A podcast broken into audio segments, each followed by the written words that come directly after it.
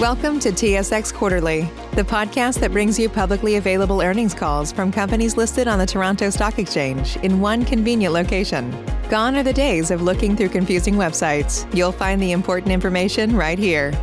Enjoy the call.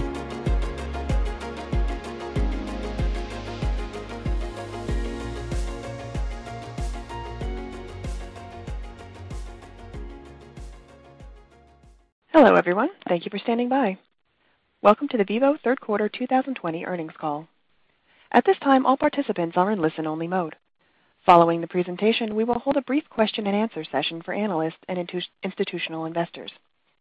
If anyone has any difficulties hearing the conference, please press the star followed by zero for operator assistance at any time.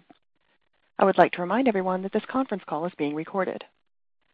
Today's presenters are Barry Fishman, Vivo's Chief Executive Officer, and Michael Bumby, Vivo's Chief Financial Officer. Please note that the comments made on today's call may contain forward-looking information, and this information, by its nature, is subject to risks and uncertainties. Actual results may differ materially from the views expressed today. For further information on these risks and uncertainties, please consult the company's relevant filings on SEDAR. These documents are also available on Vivo's website at vivocannabis.com. I'll now pass the call over to Barry Fishman. Barry? Thank you, operator. Good morning, everyone, and welcome to Vivos third quarter 2020 conference call. During the third quarter, we continued to make positive strides to position the company for future profitable growth. In October, we completed our largest harvest in our company's history at our Kimmitts facility in Napanee, Ontario, one week ahead of schedule. The Kimmitts facility consists of four air houses with a total of 75,000 sq ft of cultivation space and contained approximately 10,000 plants. We also delivered our first shipment to Medical Cannabis by Shoppers under the product supply agreement we entered into in June of this year. We value our partnership with Shoppers Drug Mart and look forward to introducing our full suite of medical products to Shoppers customers and supporting many of their patients through our Harvest Medicine Clinic team. On the adult use side of the business, we made strides with our new value brand, Canadian Bud Collection, where we introduced the first value-priced concentrate product, Mountain Bubble Hash, to the market. I look forward to providing future updates on this exciting new brand. Subsequent to quarter end, we announced several measures to streamline operations to achieve positive adjusted EBITDA in the first half of 2021. Our Napanee, Ontario-based organization has been repurposed to focus on low-cost cultivation from the Kimmitts Airhouses and the extraction and production of Vivo's growing line of Cannabis 2.0 concentrates. To allow Vivo to capitalize on economies of scale and reduce costs, certain other activities, such as packaging and distribution, will be centralized at the Canna Farms facility in Hope, British Columbia. We will also be monetizing non-core assets, and capital expenditures are minimal going forward as all of our key facility projects have now been completed. Our move to recently streamline operations is expected to grow to drive cost savings of over 1 million dollars per quarter starting in the first quarter of 2021. All of these actions better align the business with the demands and the evolution of the cannabis market and position the company for future profitable growth. Before I turn the call over to Mike to discuss our financial results, I'd like to briefly address our financial position.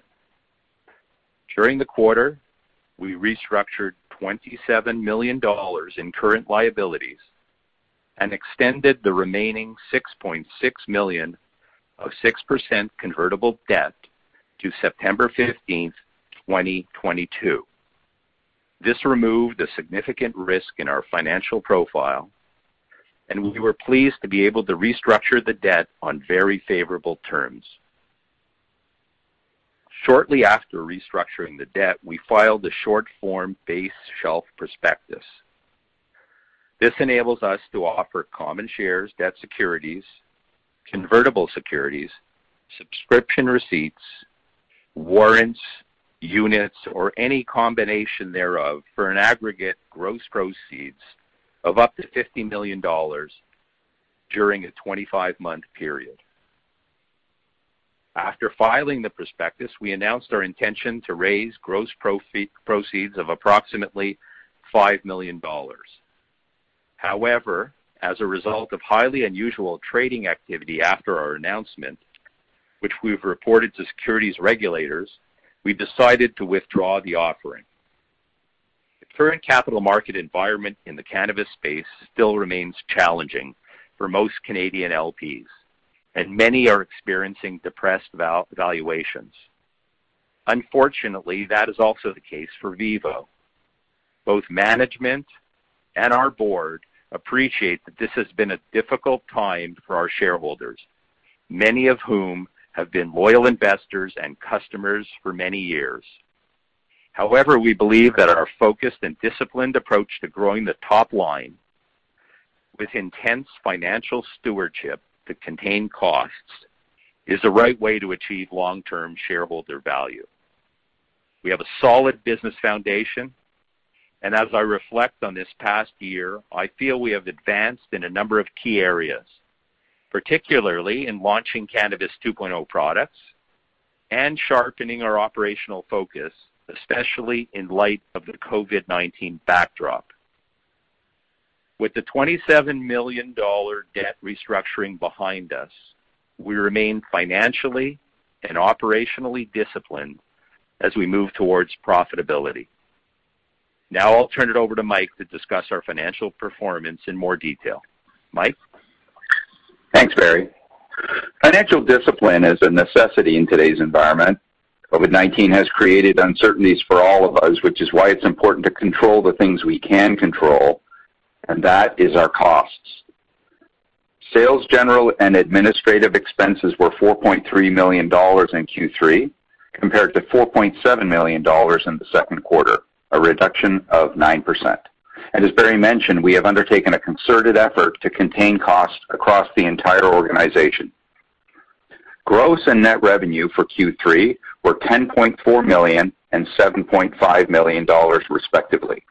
On a net basis, this represents a 20% decrease quarter-over-quarter, primarily reflecting the timing of reorders following the initial stocking in the market of some of our Cannabis 2.0 products earlier in the year, and also some declines in the premium sector related to COVID purchasing shifts towards value-priced products. VIVO continued to sustain premium prices for its medical and adult use dry flower products with a net average selling price, net of excess, uh, excise, of $5.38 per gram, down 11% from Q2. This average selling price reduction reflects a product mix effect, including our recent entry into the value segment, as well as some select price reductions needed to bring us in line with the prices of our premium market competitors. Adjusted EBITDA was a loss of $2.6 million for the quarter, compared with a loss of $2.2 million in the second quarter. The difference due in large part to an inventory write-down. VIVO's Q3 2020 adjusted EBITDA derived from domestic cannabis operations was a loss of $2.1 million. Investments in growth initiatives, including our international operations and in new product development, make up the remainder of the EBITDA loss. These investments are expected to drive future profitable sales. Cash and cash equivalents, including short-term investments, were approximately $3.3 million at the end of Q3. The company has other financial assets in the form of securities and other publicly traded cannabis companies valued on a mark-to-market basis at the end of the quarter of $3.3 million. Going forward, we remain committed to sound financial stewardship and governance. I'll now hand it back over to Barry. Barry? Thanks, Michael. We've discussed our company-wide focus on accelerating the path to profitability. Throughout 2020, we've had a sharp focus on four strategic priorities, and we've made significant advancements in each of them. Our first priority is enhancing supply and production capabilities. At our Canna Farms facility, we commissioned a new pre-roll machine, which is expected to increase output and reduce production costs. As I previously mentioned, we completed our largest harvest in our company's history at our Kimmets facility, which is focused exclusively on low-cost cultivation. Our second priority is creating and maintaining a broad and loyal customer network. We have a great asset in Canna Farms, as it's the fourth most recognized cannabis brand in Canada. We're working hard to continue to strengthen all of our brands and expand our product selection. We completed our first medical cannabis product shipment to Medical Cannabis by Shoppers. And after beginning to ship products under the Canadian Bud Collection brand in Q2 2020, which is directed at the popular value segment of the market. We also recently shipped Canna Farms Kief to Quebec, a market that has a very high percentage of extract consumption. After temporarily realigning Harvest Medicines resources at the outset of COVID-19, Harvest Medicine surpassed 150,000 cumulative patient visits this quarter and broadened its reach, helping patients in the majority of provinces and territories across Canada. Harvest Medicine reopened its Cole Harbour, Nova Scotia clinic as part of its phased approach to provide in-clinic cannabis-based therapy consultations and education for our patients. Our third priority is building an innovation-driven branded organization.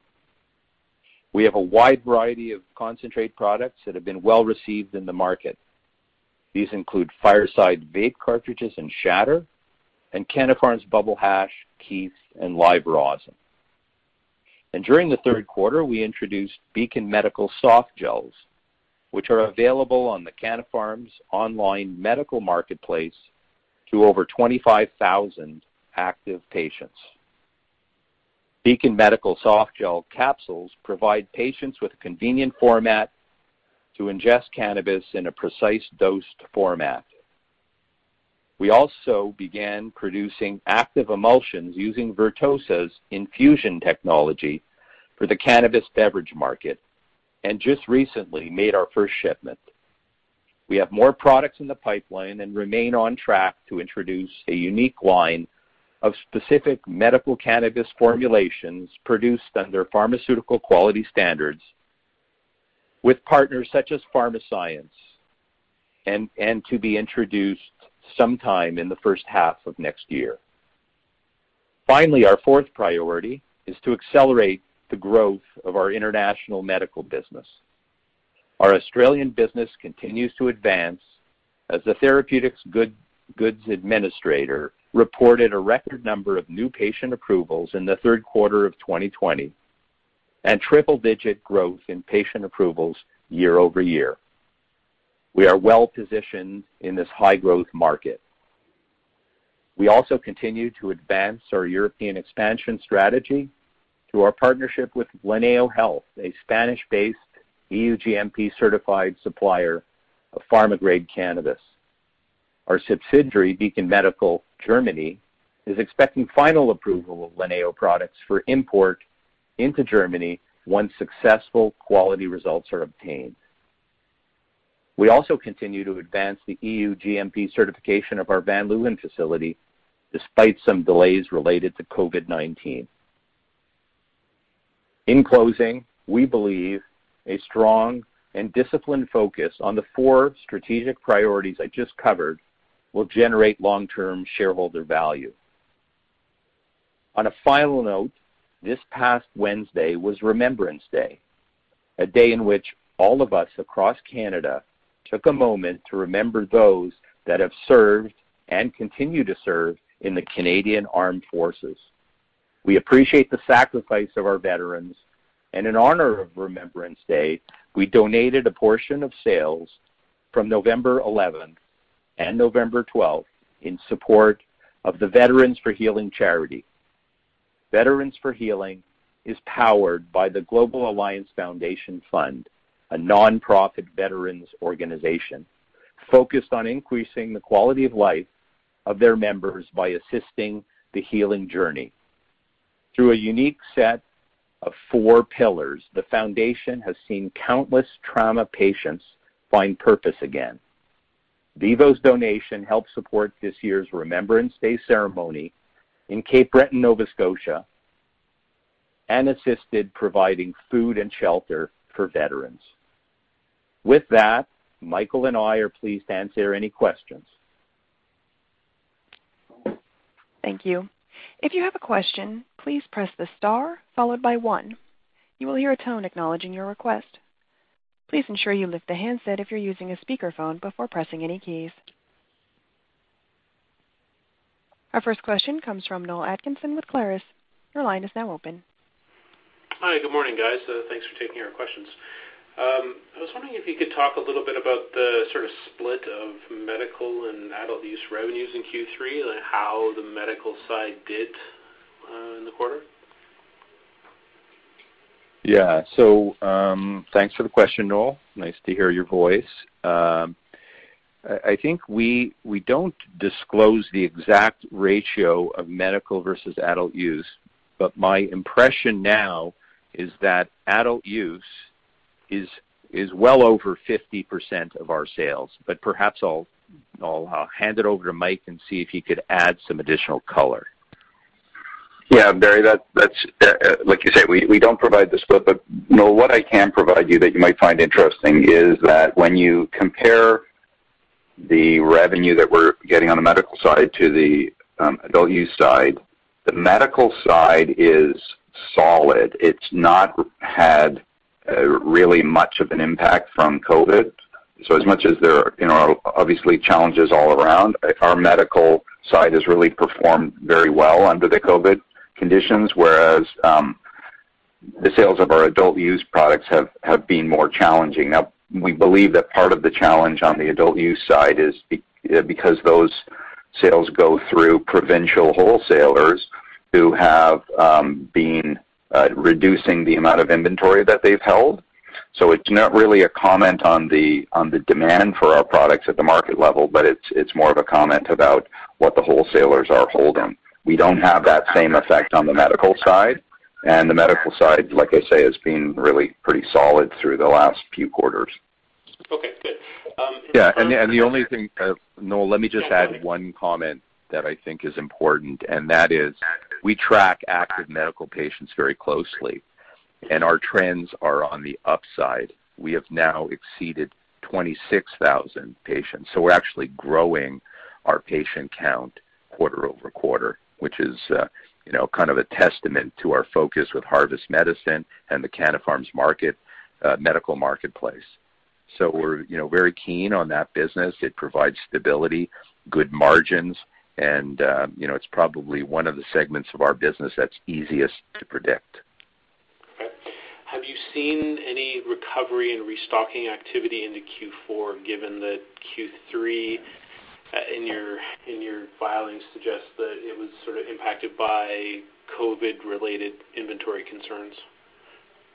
Yeah. So so Mike mentioned that we are, uh, you know, we are under the impression that many of the provinces have uh, decreased their inventory levels.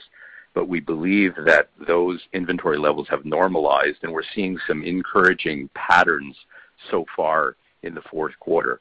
Uh, you know, we had, um, you know, an uptake in orders from the provincial adult use uh, segment in October, and I think it continues through the first half of November as well. So, you know, we believe that the inventories have been normalized, and um, now hopefully there's sort of, uh, you know, we could we could actually supply to true demand.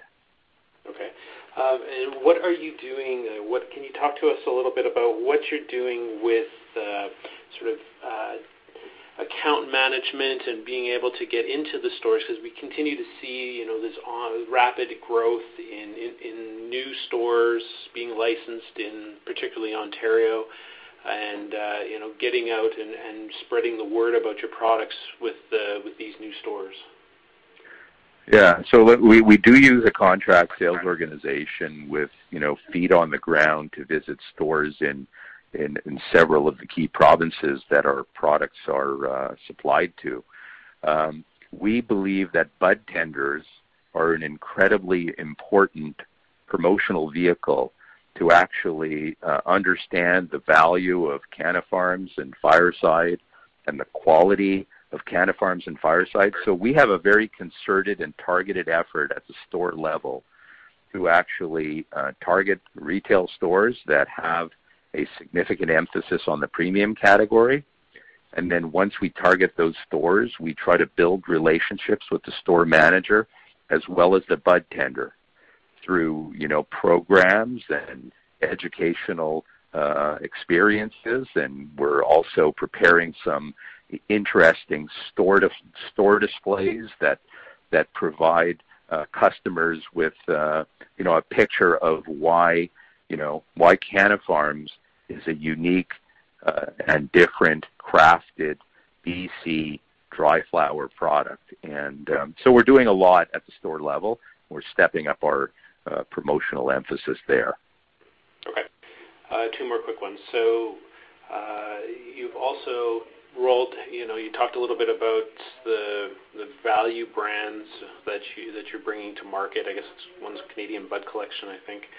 Um, can you talk about you know what you're seeing for rollout of the value brand across Canada into new provinces?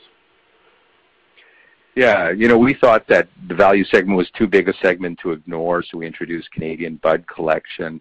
Canadian Bud Collection is um, a quality product. We will we will be emphasizing larger package sizes because there's economies of scale.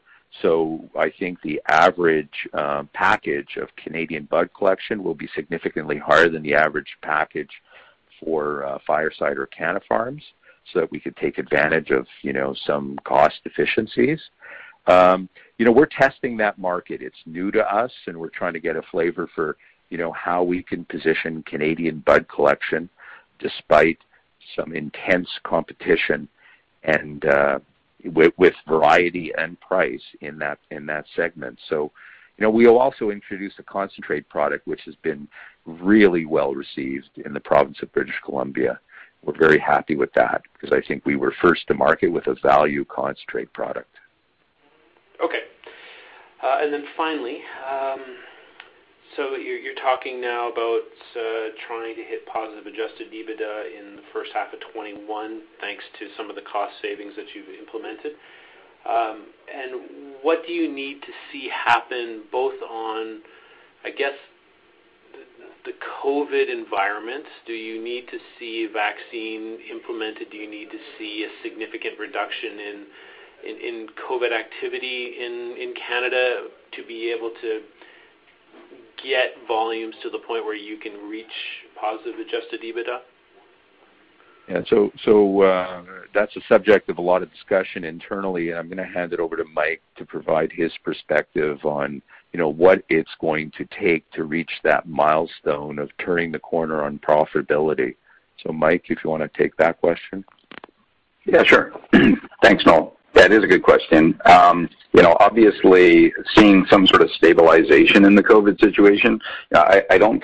you know, we're not going to base our our profitability on the assumption that everything gets back to normal, because I don't think that's a very good assumption. I think we can say, um, we can base our assumption of getting to profitability on the fact that it will stabilize where it is. So, for example, provinces reducing the amount of inventory that they hold tends to be just sort of a one-time event. Now, now they, they may bounce back and forth, but if they're going from uh, make up some numbers, six weeks of inventory down to two weeks, that's sort of a one-time effect. As long as they stay at two weeks, then we've got something that we can kind of work with um, they, they keep bouncing around, and it, it is more difficult. But but we're making the assumption that that the the worst of the change is over. Um, and and then in terms of you know looking at what other things we need to do, we are in the process of integrating the two LPs that we have, and we re, you know we were running a lot of redundancies. We thought that at the time that that was our best path forward, but I think COVID sort of put uh, put a damper on that. So we are now fully integrating the, um, the, the processes in both facilities, and we think that that will lead to a significant reduction in, in our cost base. We've made some estimates, but we think that there are more opportunities there. Um, and in addition, we're really, uh, I think we, we were a little bit dependent on third-party um, sources of product, which were negatively impacting our margins.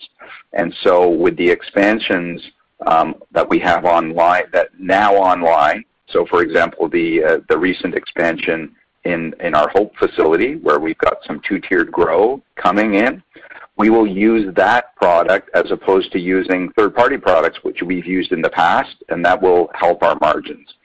Uh, similarly, the, our sources of biomass. We haven't had a quarter up to this point where we've got any benefit from the product coming out of our Kimmets tents. Right? All, all of uh, you know any additional biomass that, that we required has come from third-party sources. Now that we have biomass coming out of the Kimmets tents, all of it of which has been expensed up to this point, going through our P&L, that is now all going to hit um, and and it will positively impact our, our gross margins.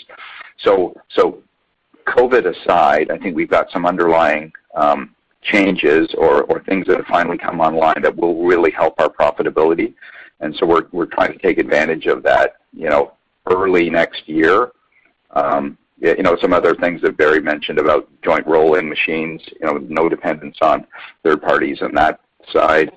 Um, you know, the, the opening of the Quebec markets, we've got some things that really are independent of COVID. So I think we're, there's a, there's a number of paths to profitability, and we're going to try to work on all of them. Okay, good to hear. All right. Thanks for taking my question. Yeah. Thank you. That concludes today's question and answer session. I'd like to turn the call back to Barry Fishman for closing remarks. Yeah, I just wanted to take an opportunity to thank those of you listening to the call for uh, participating. I, I, wish you a, uh, a good rest of day and an enjoyable weekend. Thanks, everybody. Ladies and gentlemen, this concludes today's conference call. Thank you for participating. You may now disconnect.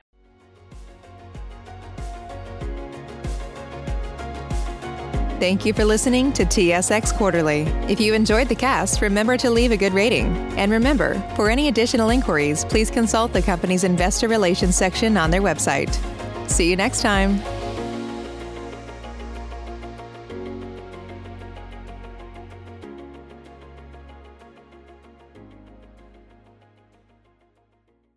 BetMGM has an unreal deal for sports fans in Maryland. Turn $5 into $150 instantly when you place your first wager at BetMGM. Simply download the BetMGM app and sign up using code OldLine150. Then, place a $5 wager on any sport. You'll receive $150 in bonus bets, regardless of your wager's outcome. And if you think the fun stops there, the King of Sportsbooks has plenty of surprises in store. Check out daily promotions, same game parlays, live bets, and so much more. Download the app in Maryland today and get $150 in bonus bets instantly from your first wager only at BetMGM.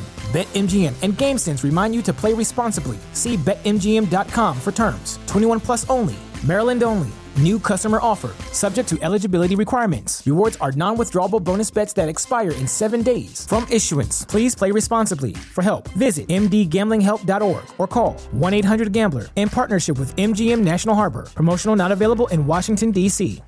What's so special about Hero Bread's soft, fluffy, and delicious breads, buns, and tortillas? These ultra low net carb baked goods contain zero sugar, fewer calories, and more protein than the leading brands, and are high in fiber to support gut health. Shop now at hero.co.